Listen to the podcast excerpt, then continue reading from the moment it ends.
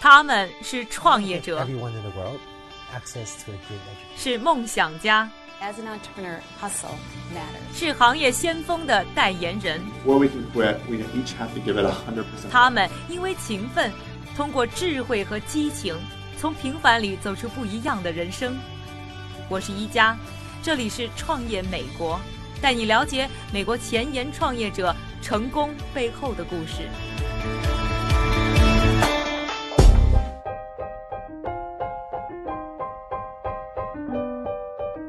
欢迎收听《创业美国》，我是一佳。我在纽约生活啊，已经有超过十年的时间了。对于纽约城市，我是爱的更多，但是也有很多呢让我想吐槽的。首当其冲呢，最想抱怨一下，就是在纽约停车真的太难、太贵了。当然了，这不是我一个人说的。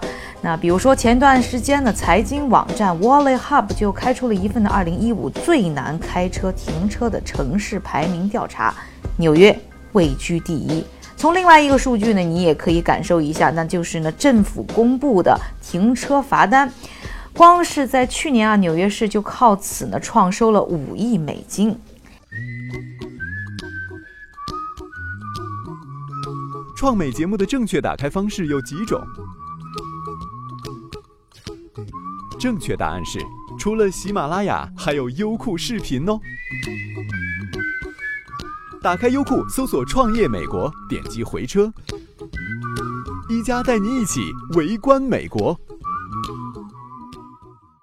既然纽约有如此大的停车问题，当然也有一些创业者呢开始在这一方面想办法。今天呢，我们就要走访这么一家公司，叫做 Valet Anywhere。在纽约停车有多麻烦？很麻烦，很麻烦。像 Lawrence，他有好像三次他的车被。像 Lawrence，他有三次他的车被拖到了纽约的拖车场，所以，嗯，是我们自己的停车痛苦，我们自己的停车经验来促使我们创建这个公司，是希望我们可以去改变这个行业。这就是高原 Valet Anywhere 的联合创始人兼首席执行官，他毕业于哥伦比亚大学，曾负责呢雷曼、花旗、美林证券的移动软件开发。金融危机以后呢，和同伴李国忠决定离开金融界，投身创业，创办了移动安全公司 SmartGuard。这家公司呢，最后被 Snap One 收购。在二零一三年的时候，他们因为自己停车太困难，有了创办第二家创业公司的灵感，于是有了今天我们走访的 Valet Anywhere。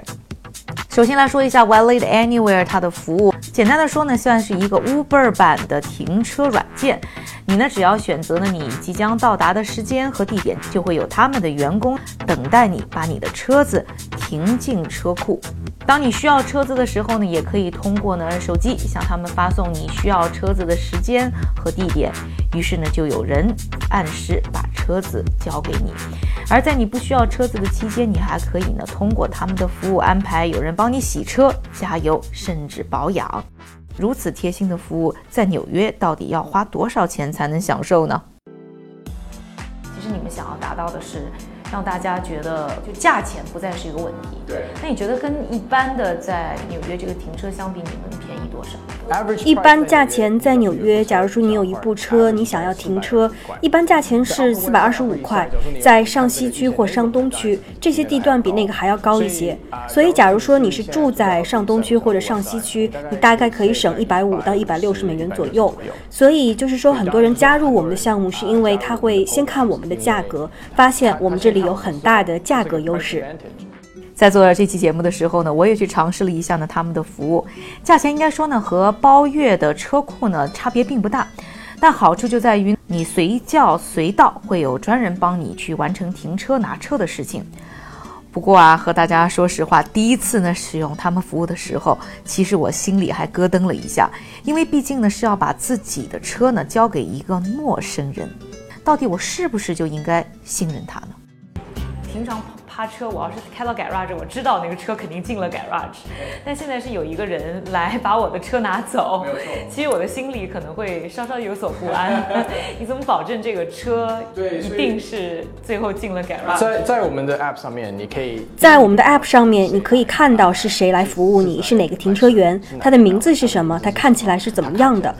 我们的 App 上面会有安全码。第二个，假如说他开车去我们的停车场的时候，你可以跟踪，你在 App 上可以跟踪到车的行程，所以有点像 Uber，你可以看到哦，他已经到了车库，他已经停在停车场，而且你也可以知道车库的位置在哪里。我们的信息是很透明的。假如说我们出了车祸或者有什么意外，通常我们的司机他第一件事就是打电话给警察，我们会先提交一个事故报告，我们的保险有两百万的金额来保障这个损失。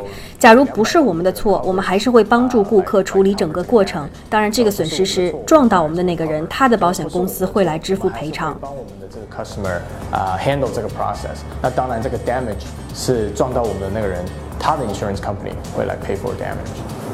除了安全性的问题，可能你还会关心啊，就是呢，valet anywhere 是把车呢停得比较远，那额外消耗的油费和里程费呢，也可能呢会让一些用户心疼。不过呢，相比于 valet anywhere 节省下来的停车费以及带来的方便，油费和里程数到底算不算重要呢？可能只有顾客来评判。那从2013年创办至今呢，valet anywhere 已经拥有了超过两千个顾客。和众多的初创企业一样，他们在完成从零到一的过程中，还是费了很大的劲儿，才找到第一批用户。所以我们是到这个 Theater District，我们是到百老汇剧院区，因为有很多人从新泽西或者从纽约上周来看《狮子王》百老汇秀，所以呢，我们找客户的方法就是在那个百老汇秀的前面问你想要停车吗？这是我们的服务。所以所以有人是发传单，我们也是发传单。Uber 的横空出世呢，让全球都开始关注 On Demand 这种按需服务的新模式，而 Uber 呢自己的估值呢也一下飙升到了五百一十亿美金。让很多的创新公司也纷至沓来模仿他们的模式，在不同的行业都涌现出了各种版本的新 Uber。那曾自称是 Uber 停车版的 Valet Anywhere，最终呢却决定要放弃整个创业大潮当中火热的 On Demand 按需服务的模式。他们为什么要做出这样的决定呢？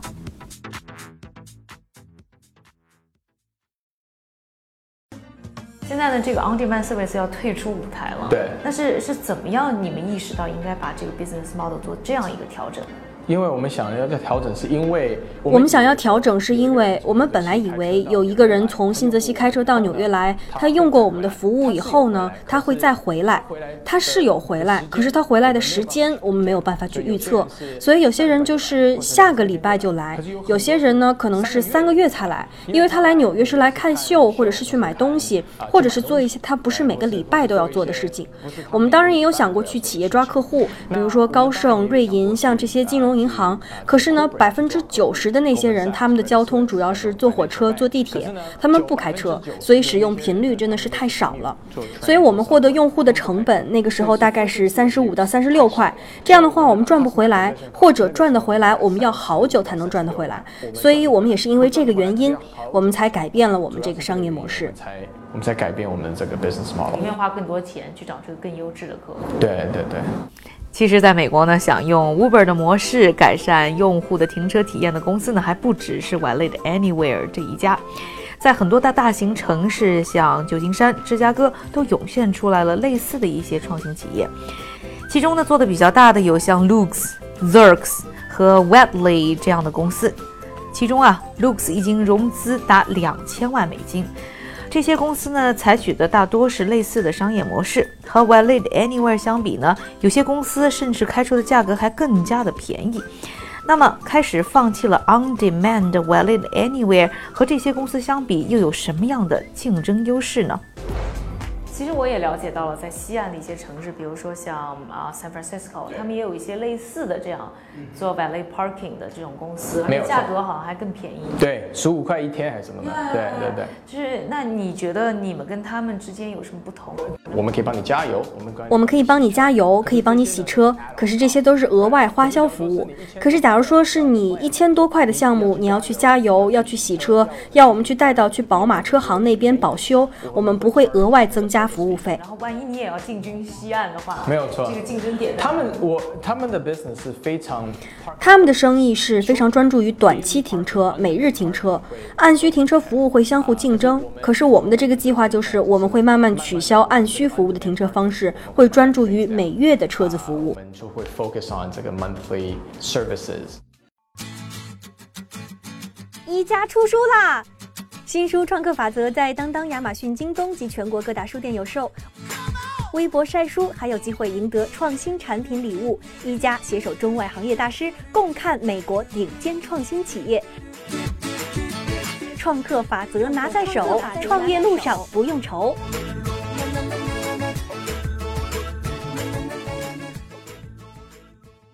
那在投资人的眼中，智能停车行业的发展到底机会如何？像 Valid Anywhere 这样的放弃了按需服务，而是采用定制式的服务的方式，又能走多远？等等问题呢？我们还专门采访了 Valid Anywhere 的投资人之一 Palm Drive Ventures 的合伙人李一鹏，来听一听在这些问题上他又是怎么看的。哎，一鹏，你是 Valid Parking 的投资人之一，那当初是什么东西最吸引你呢？呃，当初其实并本身不是这个项目吸引我，而是说这个行业。我当时就是，呃，我自己有一些想法，对 Uber 化来做停车这个事情有些想法，从这个行业里面去找到了这家企业。他们其实已经从单纯的这个 on demand 的这个 parking service 变成一个，呃，这种订阅模式的这样的一个汽车服务公司。他们做这个事情比 on demand 可能更容易商业化，更容易获取这个市场份额。所以就这样，我逐渐就对这个项目越来越有信心。所以你是自己原来就对于停车智能化、停车 on demand 这个 service 感兴趣。那这件事情让那么让你觉得有投资的潜力，是因为你自己有过停车很难的经历呢，还是什么让你看到了这个方向的希望？呃，两点吧。第一点当然是本身作为一个用户，因为停车用车这件事情每个人息息相关嘛，我肯定有本身有这样的需求。第二点就是那个，就这整个就是我我自己对一个就生产方式组织啊或怎么样一个理解，就是说 Uber 化来，我在想哪些行业适合 Uber 化，对吧？就是说，当然就是我们用车这件事情本身，那在一个比如说在一个 city 里面，就以曼哈顿为例，对吧？大家停车会耗耗费大量的精力。那这件事情有没有可能用 Uber 所谓众包也好，所谓把闲散劳动力组织起来解决一个需求的方式来做？我后面当时的第一感觉，那个直觉告诉我应该是可行的。所以我当时当时还认为，我当时还没有在市场上去主动的去寻找说有没有这样的企业。我当时想，哎，这个东西是一个很很不错的 idea，就 Uber 来解决停车这个问题。所以呃，基本上就是呃呃两点，第一点就是我个人的呃这个这个用户的感受对这个很 painful。然后第二点就是，我觉得我当时是很集中的在看哪些行业、哪些生产方式、哪些服务方式可以用 Uber 方式来来替代、来来改进。所以那你觉得呃，Robert 和 Lawrence 他们作为创始人来说的话，你觉得他们有哪些闪光点吸引了你？Robert 他给我感觉就是说，怎么说呢？我是他一直是做 tech 一路出来的，对吧？但是我个人现在本身并不会特别 buy in 说你 tech 强，那我就怎么样？嗯他的商业现实是有的，他毕竟他经历过他自己的职业履历，也是经历过很多公司，对吧？在 corporate 也做过，小团队也做过，包括自己之前做一个安全类的公司，也有个退出。那他作为一个 startup owner，作为一个 entrepreneur 的训练是很全面的，在我看来，既有管理团队的经验，也有带领团队做新市场的经验。所以呃我怎么说呢？这个跟人人更多还是 chemistry，对吧？但是如果要总结的话，我觉得就情商还还比较高，然后管理经验和创业经验都有，嗯，就这这三点吧，就是总体从这个方向上来讲的话，你觉得未来发展的潜力有多大？车这市场巨大嘛，你从任何一个点切入，你都进入到一个千万亿美金的大市场。它 cut in 的这个方式，对吧？是不是有效？是不是是一个良好的，能够在初期它的那个 economics 就能 work 的一种方式？对，所以这反而就是呃，我对 on demand parking 现在没有像最早那么乐观，就是说，我觉得它这个 cutting in 的方式啊，有可能呃还是一个解决痛点的方式，但是对 startup 而言，对企业而言，有可能在短期内对资金的压力，对它这个整个用户留存的这个要求，可能达不到它未来想继续快速扩大的这么一个一个要求，反而是这种，呃，我们表面上看可能没有那么呃智能也好，Uber 化也好的这么一种订阅模式，有可能能够更长久、更持久的抓住用户。